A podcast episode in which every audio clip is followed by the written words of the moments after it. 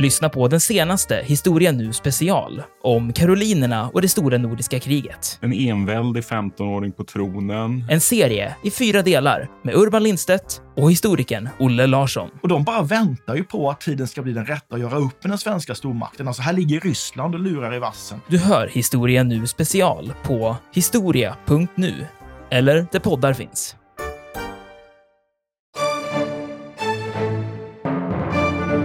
När man går över till bronsålder då syns någon sorts tekniskt skift. Man, man har lärt sig det här med tenn och koppar och legeringar och att gjuta. Men hur adekvat är egentligen den termen? Var det här en metall som gjorde skillnad?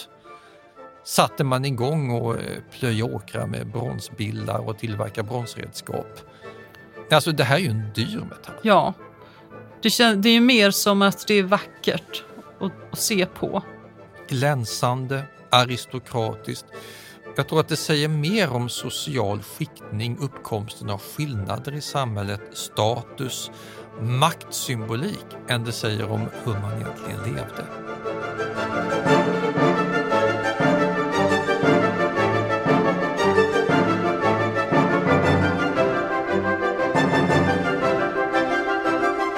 Välkomna till Harrisons dramatiska historia med mig Dick Harrison. Jag är professor i historia vid Lunds universitet, författare, konsult och mycket, mycket annat och mitt emot mig sitter Katarina Harrison Lindberg som är gift med Dick och också ägnar sitt liv åt historia.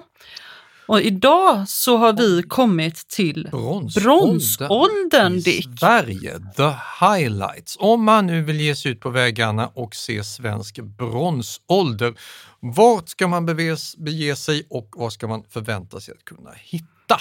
Vad har dina tidigaste minnen från bronsåldern i Mitt tidigaste Sverige? minne i Sverige vad gäller bronsålder identiskt med många, många andra skånska skolbarns erfarenheter, nämligen Kiviksgraven. Breda rör som den också heter, eller något oegentligt Kungagraven utanför Kivik. För dit blev man bussad när man gick på mellanstadiet. Det var på den tiden svensk skola hade en rejäl budget så att barn fick sätta sig i skola på en endagsutflykt med picknick. Och så kördes man runt och då fick man se ett antal alltså, på förhand väldigt lätt uträkningsbara platser som Glimmingehus, Alestenar, Ingnabergagrottan utanför Hässleholm och naturligtvis Kiviksgraven. Och sen avslutades det här vid Stenshuvud.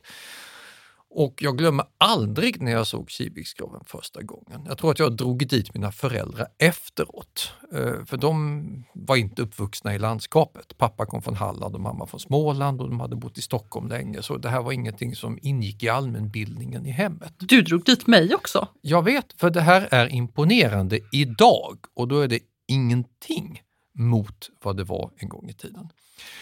Kiviksgraven, som vi då kallar den, det ligger då förstås vid Kivik, inte långt från Musteriet och Stenshuvuds nationalpark. Och det är det största runda gravröset i Sverige och utan tvekan ett fornminne i en klass för sig från bronsåldern. Från början var det ännu mer imponerande. Men efter att under århundraden ha tjänstgjort som stenbrott är det idag endast 3,5 meter högt. Det får alltså lägga till några meter för att tänka det från början. Diametern är 75 meter, vilket är oerhört imponerande jämfört med hur stora de här stenrösterna brukar vara. Och detta räcker för att imponera på en besökare. Lägger man dessutom till åldern, det är 1300 f.Kr. det är alltså Tutankhamons tid. Det är äldre än Ramses den andre, det är nya riket i Egypten, det är när assyrier och hetiter härskar i Främre Orienten. Då byggde vi det här, då är det nästan som att vi kvalar in i gänget. Men när man sen dessutom går in i det, för det kan man, inne i gravkammaren så ser man då att det är verkligen en oerhört påkostad spännande gravmiljö med en tre meter lång stenkista. Och de här olika stenarna, tio stenhällar, de har man prytt med bizarra, märkliga bilder, fantasieggande bilder av yxor, djur, skepp och människor. Allra mest fantasieggande är en bild av en procession människor i märkliga kläder. Och processionen, det kan man se att det är. I övrigt vet vi inte hur vi ska tolka bilderna. Och det här trodde man ju då var en kungagrav. Det står det på skyltar, kungagraven, för vem skulle annars ligga där om inte kungen? Döm sen om allas förvåning när man i modern tid kan göra analyser av benen man har hittat och hittar att det är minst åtta personer från olika generationer som har gravlagts. Man alltså kunnat gå in och lägga dem där i olika tillfällen. Sex av de här gravlagda var tonåringar mellan 13 och 17 år gamla. En var troligen något yngre och den äldsta var i 25-30-årsåldern. Så det här används under lång tid, mycket lång tid. Uppenbarligen utgjort ett rituellt centrum eller maktcentrum för Österlen. Och där har man då begravt tonåringar. Och ingen vet varför. Om det är rituella gravoffer eller om det är unga prinsar eller unga kungar. Inte en aning. Det här gör ju verkligen att man undrar. Ja. Eh, för jag tänker, var, var är deras föräldrar? Jag vet, Undrar man var, inte var det? ligger de? Var bodde de? Eh, sen så måste man in, lägga in en liten varning när du kommer dit idag. Det första du ser, det är gången rakt igenom röset in i gravkammaren. Den är fejk. 1930-tals fake. En passage man anlägger efter tankar på hur det skulle ha kunnat se ut med stor väldig portal. Och här spökar Mykene och Tiryns utgrävningar i Medelhavet. Man vill, vill ha det på ett visst sätt. Det är ju väldigt häftigt faktiskt. Och det får man väl ändå säga att även om den här ingången är fejk så den fyller ju faktiskt en funktion för att det här är mig veterligen det enda röset i Sverige som man kan komma in i och se hur det ser ut. Du kan krypa in i vissa, men det vill du inte.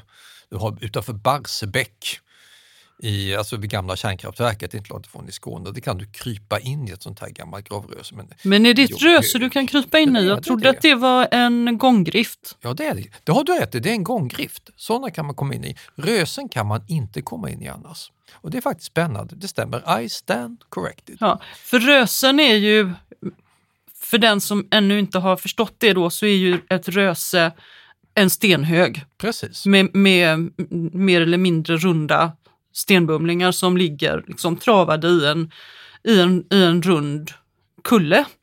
Ja, de finns lite här och Ja. Uggade Royr på Gotland Ja. till exempel. Det finns jättemånga rösen på Gotland, det finns gott om dem på Öland. Om du har man... någon favorit där på Öland som du pratar om ibland? Blå rör. Ja, blå rör är också ett sånt här stort anslående röse som eh, inte, det ligger inte särskilt långt ifrån Ölandsbron om man tänker sig att man åker Norrut. norr, ja, norrut, om man, tänker, man, man vill åka till, eh, ja, till, till eh, ja, norrut helt enkelt. Så, så när man kommer i höjd med ja, nästan framme vid Köpingsvik tror jag så finns det en, en skylt ner mot havet. Så, så kan man köra ner där och, och se det här. Och sen pratar du jättefina med en del på E22. Du sitter ju på E22. Ja, jag ofta. reser en hel del ut med E22 och eh, en del av dem är till och med synliga från, från vägen. Det är i, I trakten av Ronneby så åker man förbi, de ligger väldigt, väldigt anslående alldeles vid vägen. Så att man, man ser dem ju faktiskt i landskapet. Man ska inte blanda ihop dem med odlingsrösen, för de, det är ju också ganska vanligt, framförallt i Småland, att man har samlat sten och, ute på åkrarna och slängt upp dem och gjort, gjort rösen av dem. Men det är ju det är inga gravar, utan det är ju bara för att man vill få undan stenen från den odlingsbara marken. Men um, och de är ju ofta kanske lite stökigare också än vad ett gravröse är.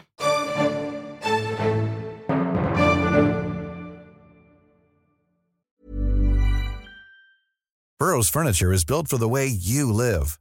From ensuring easy assembly and disassembly to honoring highly requested new colors for their award-winning seating, they always have their customers in mind. Their modular seating is made out of durable materials to last and grow with you. And with Burrow, you always get fast, free shipping. Get up to 60% off during Burrow's Memorial Day sale at burrow.com slash ACAST. That's burrow.com slash ACAST. burrow.com slash ACAST. Cool fact a crocodile can't stick out its tongue. Also, you can get health insurance for a month or just under a year in some states. United Healthcare short term insurance plans, underwritten by Golden Rule Insurance Company, offer flexible, budget friendly coverage for you. Learn more at uh1.com. I'm Sandra, and I'm just the professional your small business was looking for. But you didn't hire me because you didn't use LinkedIn jobs. LinkedIn has professionals you can't find anywhere else, including those who aren't actively looking for a new job but might be open to the perfect role, like me. In a given month, over 70% of LinkedIn users don't visit other leading job sites. So if you're not looking on LinkedIn, you'll miss out on great candidates like Sandra. Start hiring professionals like a professional. Post your free job on linkedin.com/people slash people today.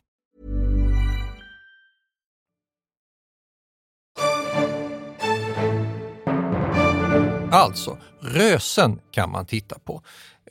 Klättra inte upp på dem, plocka inte bort stenar från dem, men imponeras av att det här är bronsåldersmänniskornas sätt att markera viktiga människors sista viloplatser. Och antagligen har de även fungerat som landmärken. Det är ingen slump att många ligger vid kusten. Alltså Kiviksgraven ligger precis inte långt från vad som då var Östersjöns kust. Så eh, de kan man se från svensk bronsålder om man blir imponerad. Men det finns ju mer och det stora bronsålderslandskapet i Sverige, det är ett som svenska förhandlarna krigade till sig med både vapen och argument i Roskilde 1638, 1658, Bohuslän. Och där åker man ju inte för att titta på rösen i första hand, utan för att titta på hällristningar. Ja, där finns det ju hur mycket hällristningar som helst och då är det inte, vi har ju tidigare talat om, om hällristningar från stenåldern i Nämforsen, men, men det här är inte stenålder utan nu är det bronsålder. Mm. Och Tanum står då en klass för sig. Det anser man i hela världen. Det är med på Unescos världsarvslista sedan 1994 och det är för att det finns så fantastiskt många spektakulära hällristningar. Då bör man betänka när man åker dit idag och gör det om ni inte har varit där, att nu åker ni till ett skogsområde en bra bit från kusten. Men när de här knackningarna tillkom, då var Tanumsområdet en skärgård. Hällarna låg i vattenbrynet. Idag är de 25-30 meter över havet och ni ser inget hav någonstans. Men föreställ er att det här är skärgård med vatten överallt. När man knackar dem har man vatten några meter bort. Då får man en uppfattning av hur det här har tätt sig en gång i tiden. Och det får, ju, det får ju lite betydelse också för att det är så himla mycket skepp. Ja, fullt av skepp, vilket man då eh, lätt kan tänka sig in var något som man hade i väldigt, väldigt färskt minne och umgicks med till vardags. Nu ska man lägga till att det finns ett problem idag och det är att det här är utsatt för miljöförstöring. Det är inte bara det att miljön ser annorlunda ut, havet är väck, det är mitt i en skog. Det är också så att vi har avgaser, försurning och det här tar hårt på hällarna. Många av dem kan man inte se för man lägger, lägger över dem för att rädda dem. Det gäller att dokumentera och skydda dem här för framtiden. Så det vi kan se idag bör vi ta vara på. Men det är mycket. Ja, det är jättemycket. Det är ungefär 200, eller det är 265 platser som man har hittat i trakten av Tanum och där finns det sammanlagt ungefär 6 000 inknackade figurer. Nästan 10 000 skålgropar. Så skålgropar det pratade vi om i förra avsnittet. Vi beskrev dem. Det, är som runda fördjupningar i hällen som bara som vi inte riktigt vet vad man har haft dem till egentligen.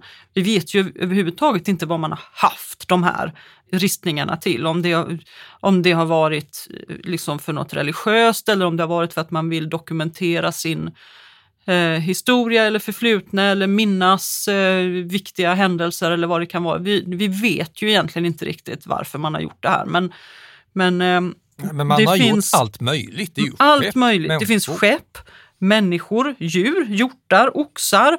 Det finns kors, eh, Insatta alltså i djurkors. Alltså seklar med kors Ja, inuti. så man tänker sig en fälg, om vi säger så då.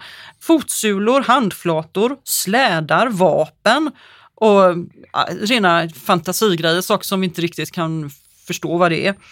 Och vissa kombinationer som eh, man, man, liksom, man ser att det händer saker här. Det kan vara människor som blåser i lurar. Sådana stora bronsålderslurar som Ja, man har på precis. Nationalmuseet Så- i Köpenhamn. Ja, sådana jättesnygga saker. Det kan vara att man jagar eller strider eller bara arbetar på någon åker, att man plöjer. Det finns allt Ibland i så princip. är det så stora sammanhängande kompositioner, Fossum framförallt, där man kan se att det här måste ha gjorts i ett sammanhang. En knackare eller ett knackarteam har suttit där och byggt upp en hel scen. I andra fall så kan man se att man troligen har återvänt under hundratals år och knackat fram massor av figurer på en och samma hall. Häll menar jag förstås. Och så finns det ju då en del scener, scenarier som ser helt sjuka ut, som, som bara skriker efter en fantasifull förklaring, som den i Litsleby. Spjutguden som man kallar den. Ja, alltså spjutguden det är ju en liten speciell grej. Den är, alltså, den är större än alla andra. Den, den finns ju tillsammans med en massa andra ristningar men, men just den här figuren den är då 2,25 meter hög så den är större än en människa. Och, och, betydligt större än allt annat runt omkring som är, som är ditristat. Ja, det är 120 föremål runt omkring ja, den och så den men de är ju. Ja, precis. All, allt runt omkring är så här normal ristningsstorlek om vi säger så. Och så kommer den här jättemannen som är som en, ja, som verkligen är som en jätte i sammanhanget. Så han dominerar ju fullständigt de här andra figurerna och eh, han har ett pyttelitet huvud. Men han har väldigt stora vader. Han har naturligtvis en jättestor penis. Det har de gärna de här figurerna. Och, eh, håller han ett spjut? Då, och så håller han ett spjut. Det, så det, det, är därför han heter spjutguden. Och då det, tänker sig vän av ordning som inte kan kronologi att det här måste ju vara den spjutbeväpnade enögde asen själv. Visst är det här Oden? Frågar jag då min fru som är expert på nordisk mytologi. Nej, och jag tror inte alls det faktiskt. En gubbe med spjut, även om han är jättestor, behöver inte vara Oden. Även andra figurer har gått omkring med spjut genom Men historien. Jag har hört religionshistoriker säga det, att det här är säkert föregångare till Oden. Ja, Helt självsäkert, det är klart det är Oden. Ja, nej, men jag, kan, alltså det, det, jag tycker det är en väldig övertolkning. Han, han må vara stor, men det finns ju ingenting i, i beskrivningen av Oden som säger att oh, han är åtta gånger större än alla andra människor. Det, så är det ju inte. Och eh, dessutom Oden ska ju sakna ett öga och det gör ju inte den här lillhuvade mannen. Så nej, det är bara en väldigt stor gubbe med spjut. Och Oden så. springer inte omkring med Nej, världens precis. största snopp heller, så att eh, jag vet inte var man får det där Oden ifrån. Man vill så gärna sätta ett namn på den här figuren för den är så väldigt stor. Oden dyker ju så vitt vi vet upp, om du ska tala religionshistoria, ganska sent. Ja. Vi snackar vid senare delen av järnåldern efter att andra asagudar har varit större. Och de här ristningarna, det är något millennium tidigare. Ja. Det, det är bronsålder. Så att eh, nej, jag, jag, jag tror att man tar i. Jag, jag vet inte om de är allvarliga heller när de säger orden. Det är väl bara att eh, de, de ger, precis som man vill gärna ge figurer namn. Hallonflickan, vi kallar honom Oden. Alltså det är faktiskt seriöst. Folk har mejlat till mig och sagt att det är klart att det här är Oden och han har funnits på riktigt. Sådana människor finns. Man vill tolka in om man har för lite grundkunskaper och då blir det lätt så att det är klart det är Oden. Man Ja. kallar honom spjutguden som någon sorts kompromiss i sammanhanget. Det intressanta är ju att han, han har alltså knackats in över skepp.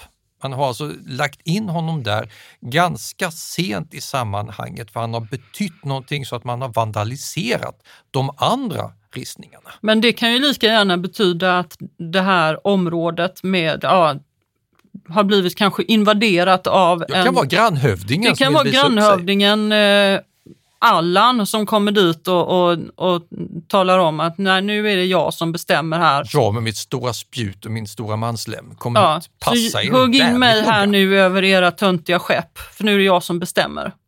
Alltså ni märker ju vilka roliga hypoteser och spännande samtal man får när man konfronterar sådana här fornminnen där vi inte har något facit. Den här spjutguden har vi skrivit om ganska mycket just för att det vittnar lika mycket om en människors frenetiska fåfänga försök att tolka bilder som det vittnar om vad bilden egentligen är för något. För nu har vi ju egentligen halkat tillbaka till den här tiden. Vi, vi pratade ju om skriftspråket och det, hur det uppkom i tidigare avsnitt. Nu har vi halkat tillbaka i en situation där det finns inget skriftspråk. Vi är faktiskt utlämnade åt de här bilderna och eh, måste tolka dem utifrån deras premisser och det är faktiskt svårt. Men att göra det. ganska kul. Jag Ja, menar, det är åk väldigt till Tanum och gå runt. Man kan gå snitslade banor bland alla de här hällristningshällarna. Och det finns allt möjligt. Det är snuskigast möjliga samlagsscener, det är stora väldiga eh, båtbilder, du har spjutguden, du har massa olika djur, fotsulor. Att gå någon sorts hällristningssafari i Tanum, det är ett billigt, enkelt och lärorikt nöje. Men du vet inte vad det är du tittar Nej, på. men det finns liksom inga skriftliga belägg som tyder på att människor på den här tiden trodde på Oden. Nej, vi kan lägga det till handlingarna. Ja, nu kommer vi få elaka mejl som protesterar mot detta, men det är vi vana vid.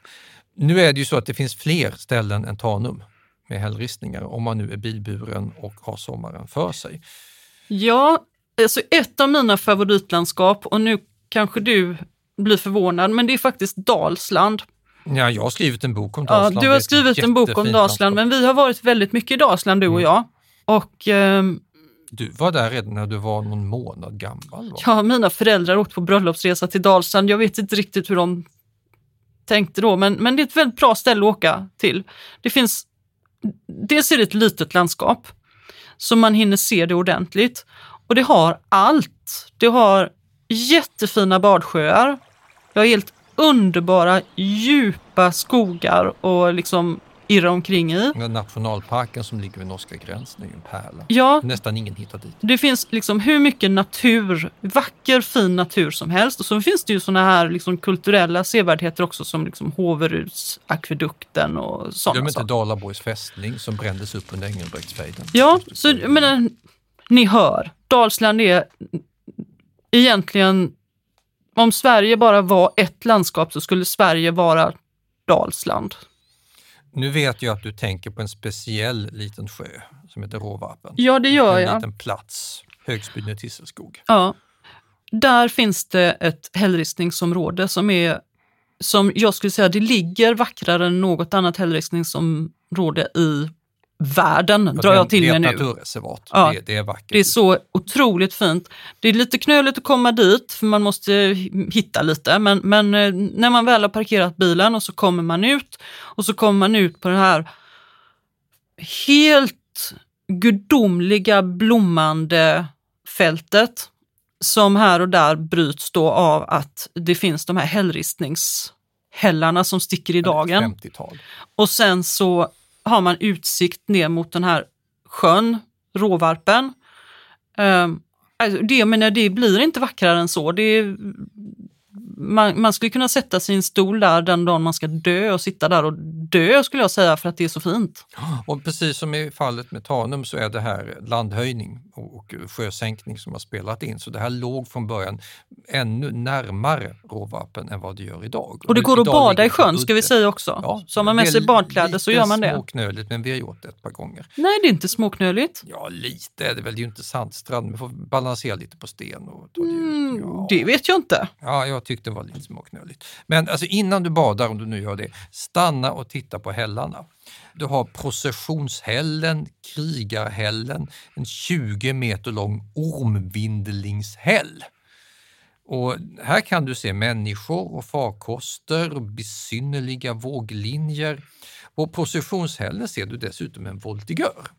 Alltså en eh, kille som, eller en kvinna, könet går inte att bestämma, som gör en baklängesvolt över ett skepp Ja, som ser väldigt, väldigt märklig ut. Och det här är då i ett sammanhang så att folk har återkommit och ristat in allt det här utan, och nu återkommer vi till det här igen, utan att vi har en aning om vad det här egentligen syftar till. Mer än att det här är eh, något som var väldigt viktigt för folk på den tiden, bronsåldern.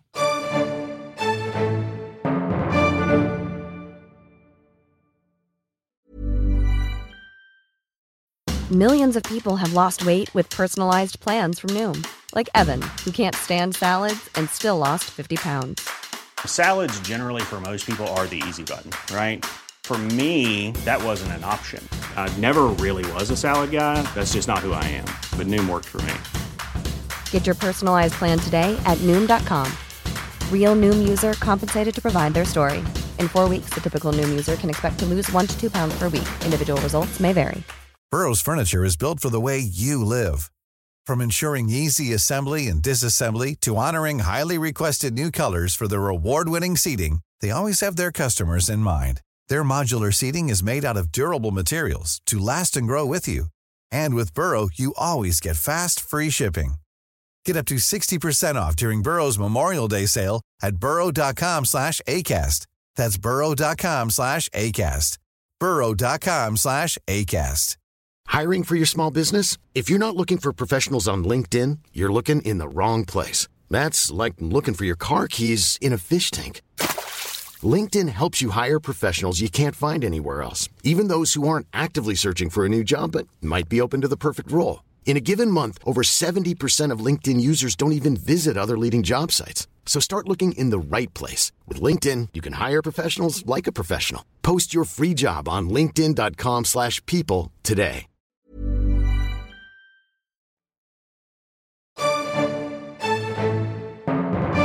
Nu har vi pratat om rösen och hällristningar. Det är ju kanske det man tänker på framför allt när man hör talas Jag har om... undvikit mitt lokala gamla träsk från barndomen. Ja, vi har undvikit ditt lokala gamla träsk.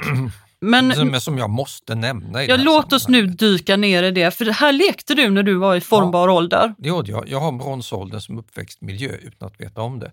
Vi bodde på Tenngjutavägen i Staffanstorp, det ligger mittemellan Lund och Malmö. Dit flyttade 1970 när pappa var med jobbet i Stockholm och fick jobb i Malmö. Och Tenngjutavägen, det ligger inte långt från reningsverket i norra delen av Staffanstorps tätort. 50 meter norrut utbredde sig träsket. Det finns kvar idag, men magin är mördad av kommunen som har byggt cykelbanor, gjort motionsleder och satt upp taggtråd och annat. Man kan inte ge sig Nej, ut i träsket och leka längre. Men på 70-talet då var det kallt, det var vintrigt i Skåne också, det var snö och is på träsket och då kunde man som pojke inte låta bli att leka Shackleton, Amundsen eller Scott och dra sig fram på polarvidderna mitt i träsket. Och det här formade min uppfattning av vad vildmark och äventyr var för någonting. Du sa att det heter Gullåkra mosse, va? Gullåkra mosse kallas det här. Nej, det sa jag inte, men det heter det. Alltså Gullåkra är namnet på en by i närheten. En av Sveriges få oskiftade byar som under en kort tid på 1800-talet även var en kurort. Mossen ligger dock kvar i olika skick beroende på hur mycket lantbruket har fått utbreda sig. Och där lekte alltså jag när jag var liten och visste inte om att det här var en gammal offermosse från bronsålder, för det är precis vad det är. Och där har man också hittat några av Sveriges viktigaste offerfynd. De här bronsålderslurarna som danskarna är så kända för och som de har på sitt nationalmuseum i Köpenhamn. Sådana är mycket ovanliga utanför Danmark, men här har man hittat en sådan. Liksom man har hittat en eh, stor sån här halsring från tidig järnålder. Och det här är två prestigeföremål. som tappar man inte i en mosse, utan det deponeras i samband med rituell, ritualer och ceremonier. Så mycket kan vi vara säkra på. Och det här har då pågått i hundratals och tusentals år, att man har använt det här som bygdens heliga plats, där vattnet möter landet, där båda sfärerna kan gå samman, där det gudomliga och det mänskliga kan mötas.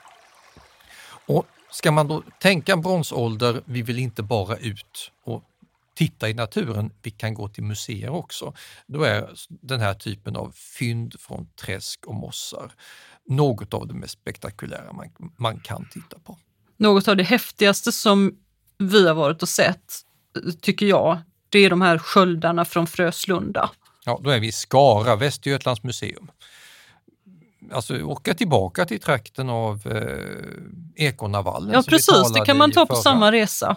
Förra poddavsnittet. Där kan man gå och titta på domkyrkan också, den är jättefin. Ja, då är vi inne i medeltiden. Ja. Den är verkligen fin. Men om man nu ändå ska Ombyggd göra av en historieresa. På 1800-talet förvisso, men ändå. Mycket att se i Västergötland, men missa inte museet Fröslundasköldarna. Som man inte har känt till så jättelänge. Nej, alltså saker och ting kommer ju dagen när man arbetar ute. Det här hittades alltså i november 1985. Ja, jag minns när det här hände. Du minns det här, Ja, det jag gör kommer inte jag. Jag var inte så himla gammal då, men jag, så jag minns det inte.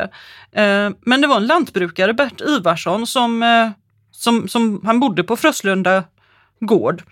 Eh, det ligger nordväst om Lidköping. Alltså den här Kollans halvö när man ska upp till Läckö slott som Ja, också är väldigt Ja. värt att titta på. när man nu ändå är där. Precis. Så ja, men han skulle ut och, och plöja och helt plötsligt så får han upp de här gröna plåtarna ur marken. Det är gammal utdikad sankmark Ja. ska vi säga, så det var ett mosse tidigare. Den. Och det visar sig ju då att eh, vad, man har hitt, vad han har hittat här, det är de här bronsålderssköldarna som idag går att titta på på museet. Han, han kontaktade ju experter så att... Eh, Och sen fick han problem för de sa att här får du inte plöja vidare. Nej, precis. Så kan det gå. utgrävningsplats Ja. numera. Du får ligga i träda. Man hittade 16 sköldar med en diameter på cirka 60 centimeter. Stora grejer. Alltså. Ja, är, de är ganska stora. Och vissa av dem var ganska välbevarade eh, medan andra var, hade väl liksom ändå sönderfallit ganska ordentligt. Så det är ändå ett, imponerande fynd alltså. Mm, Och man kan dessutom länka dem till en, ett känt fyndkulturkomplex nere i Centraleuropa. Den så kallade Hallstattkulturen. Hallstatt ligger i Österrike och den här kulturen den blomstrade vid Donau, övre Rhen, övre Rhône, alltså mitt i västra Mellaneuropa och utgör någon sorts brygga mellan brons och järnålder. Den utmynnar sen i en mycket, mycket känd kultur som heter latänkulturen och som vi förknippar med kelterna. Så det är en väldigt formativ fas i europeisk kulturhistoria. Det här är alltså sen bronsålder. Sen bronsålder Ja. och det är alltså inga svenska grejer det här. Utan det här, det här är Dyra importprodukter. mycket har varit dyra lyximportprodukter som har hamnat i norra Västergötland. Hallstattkulturen det är, alltså, det är alltså hövdingadömen som håller på att bli riken. Befästa borganläggningar, rika kammargravar. Eh, Uppenbarligen med härskare som har haft kontakter i Västergötland. Eller tvärtom. Och vi vet ju inte när, men alltså 800 f.Kr. till 600 f.Kr. Alltså långt innan vi börjar skriva med runor. Eh, ungefär samtidigt som Homeros skriver Iliaden och Odysseen. Har, de här har de här sköldarna alltså kommit upp till Kollans halvö för att sen deponeras i den här mossen. Och då ska man lägga till att vi har ytterst få sådana här fynd i Sverige. Man hade hittat en på 1800-talet i Halland ti- Mm. tidigare. Så frågan är varför gör man sig omaket att plocka upp de här lyxprylarna från Österrike eller södra Tyskland till Kolland och sen dumpa dem i en mosse? Ja, Sånt är ju nästan omöjligt att veta. Det som också är intressant är att man hittade. De låg väldigt, väldigt samlade. De var ju då s- 16 stycken, men allihopa hittades på ett område som bara var liksom fyra kvadratmeter stort. Det är ju som, eh, det är ju, eh, Nästan som man har som ett lager mitt i mossen, Ja. men det kan det ju inte ha det, varit. det är ju som, bara som en liten klädkammare alltså. Det är en liten skrubb bara ju.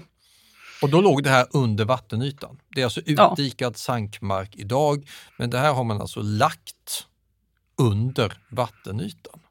Antagligen i en stor grupp eftersom det här var sådana lyxiga föremål så har man alltså rituellt sänkt det här, är väl enda rimliga tanken. Man kan inte ha gömt dem där. Nej, det är ju ett oländigt ställe att gömma på. Om man gömmer grejer så är det ju mer normalt att man gräver ner det i sådana fall så att det ska vara lite lättare att få upp det sen. Och man kan lägga till att de är vackert utsirade, utformade också med mönster, utåtsvällda lister, cirklar, bucklor av olika storlekar. Man har kunnat hålla dem i ett handtag på baksidan men det här är ju för lyxigt för att användas i strid. Att det är ingen som använder sånt utan det här Det är varit sånt som man visar upp. Dessutom är de tunna. Om du hade tagit Mm. dem i strid hade man slå sönder dem direkt. Så det är bara lyxprylar som man visar upp tillverkats antagligen för att användas under ceremonier. Och det är väl det man har haft dem till. Och sen har man offrat dem, det finns ingen annan förklaring, lagt ner dem till någon gudomlig makt som någon sorts stort, väldigt offer. Det här har jag minsann råd med. Nu gäller det att verkligen visa de andra och visa himmelens makt att vi vill ha något gjort. Jag kan föreställa mig att en stor folksamling har sett man har gjort det här och att man dessutom har varit så pass alltså, medveten om betydelsen att man inte ens har gått och plockat upp dem efteråt. Inte gravplundring eller något liknande utan de har fått ligga där. Puh, Nu börjar tankarna Ja, sätta igång. man undrar vad det var som hade hänt som fick dem att göra en sån sak. Ja. Herzsprungsköldar kallas de om man åker ner till Tyskland, för där finns det många, många fler exempel. Det är alltså ingen okänd föremålstyp om vi vänder oss till kontinenten. Men eh, även där, alltså det är sådana här prakthärtsbrunnsköldar växer inte på träd. Innan Bert Ivarsson hittade de här, då hade man hittat nio stycken i danska mossar. Annars ytterst lite, man kände till fyndet i Tyskland. Men sett till världsarkeologin som helhet så är det här fyndet i Fröslunda outstanding. Ja, och då är det, det, det gjordes 1985. Men vem vet vad som ligger kvar? Det kan finnas hur mycket som helst som vi fortfarande inte har hittat egentligen. Ska vi avslutande säga någonting om det som utmärker den här epoken vi nu har pratat om? Bronsåldern, bronsmaterialet. Ja, stenålder, ja det är lätt att begripa. Alltså folk kunde göra föremål av sten, även om man gjorde antagligen mycket, mycket mer av trä och ben eftersom det var lättillgängligt material som sen förgås, för det är organiskt. Sten finns ju kvar. Men när man går över till bronsålder då syns någon sorts tekniskt skift. Man, man har lärt sig det här med tenn och koppar och legeringar och att gjuta. Men hur adekvat är egentligen den termen? Var det här en metall som gjorde skillnad? Satte man igång och eh, plöja åkrar med bronsbillar och tillverka bronsredskap? Man, kunde, en... man kunde inte plöja med, med brons, jag tror inte det Särskilt höll som för det. plogen inte ens var uppfunnen, vi hade små order, orderbilar. Alltså det här är ju en dyr metall. Ja, det, känns, det är mer som att det är vackert att, att se på. Glänsande, aristokratiskt. Jag tror att det säger mer om social skiktning, uppkomsten av skillnader i samhället, status, maktsymbolik än det säger om hur man egentligen levde. Jag tänker att järnet får mycket mer praktisk betydelse sen när vi kliver in i järnåldern. Det är ju verkligen ett material som funkar och brukar till allt. Kan ju. det då komma sig att järnet kommer sist? Men när världens äldsta metall man använder, det är inte legeringen brons, utan det är guld och koppar. De har man använt sedan tusentals år. Innan man började med jordbruk visste man hur man skulle göra guldföremål. Järnet som är oändligt mycket mer användbart kommer sist. Visst är det här fascinerande? Ja, men det kräver väl eh, mer insats för att verkligen funka. Ja, inte att hitta det, men att tillverka med järn. Alltså här snackar vi människans inneboende tendens till lättja.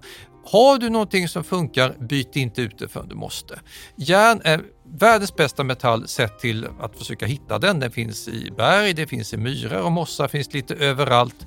Eh, guld är mycket mer exklusivt och mycket snyggare och mycket, mycket lättare att använda. Alltså järnet, trots att det är så lätt att hitta det, kommer sist för det är svårt att lägga ner tid och energi på att utvinna det och smida saker. Det går du över till när någon annan en krigisk granne med vapenteknologi i hjärnan har precis knäckt järnkoden. Hettiterna i Mindrasien till exempel, när de börjar tillverka järnredskap måste grannarna följa efter eller bli besegrade i krig. Så järnet dröjer för att det är den besvärligaste metallen att hantera. Precis. Bronset, ja det är en legering av två enklare metaller. Den är dyr, den är fin att använda, men när sen järnet kommer och blir redskapsmetall och vapenmetall, då kan man tala om att vi gör en stort teknologiskt hopp framåt. Bronsen betraktar jag mer som någon sorts eh, slutpunkt i den maktutveckling som vi kan se successivt under hela stenåldern, så får det här som någon sorts hövdingakrön på slutet. Ja, så skulle man faktiskt kunna se det. Och det här går ju igen även när man tittar på den här grekiska östra medelhavskulturen, bronsålderns tid, ja det är Iliadens och Odysséns mm. hjältar. Det är när Achilles möter Hektor i strid utanför Troja, det är klart de har bronsvapen och djurhudssköldar. Sen, och sen kommer, går det under. Sen kommer någon sorts civilisationskollaps mm. när vi sen möter grekerna igen, då har de gått in i järnåldern. Inte bara de utan egyptier och hetiter och alla andra också. Hur den utveckling går till? Ja, det får vi ju inte veta, men att järnet inte skulle ha varit medskyldigt till den här civilisationsömsningen som äger rum då någon gång mellan 1200 och 500 f.Kr. i hela vår del av världen. Eh, det tror jag är osannolikt. Här ligger det en stor historia om järnet och dess uppkomst som redskapsmetall förborgad för oss. Men allt detta kommer vi att komma in på i säsong två av Harrisons dramatiska historia. För det här var sista programmet i säsong ett. Mm. Så nu lämnar vi inte bara bronsåldern, vi lämnar forntiden och blickar framåt mot antiken med alla dess fascinerande, spännande människor. Jag menar, ditt gamla hatobjekt Aristoteles. Ska vi ta med honom? Vi kanske måste ta med honom, om inte bara för att kritisera Karl. Ja, precis. Liksom alla de här andra gestalterna som finns med här nu. Jag menar, Jesus levde då, Caesar levde då, Kleopatra levde då. Man grundade hövdingadömen och viktiga centralorter även i Sverige, Norge och Danmark, uppåkrar på platsen. Med antiken så kommer vi ett stort kliv närmare nutiden. Men det är då nästa säsong. Precis. Lyssna gärna på oss då. Nu har ni hört första säsongen av Harrisons dramatiska historia med mig, Dick Harrison, och, och med Katarina Harrison Lindberg. Vi hörs igen. Tack för oss. Tack och hej.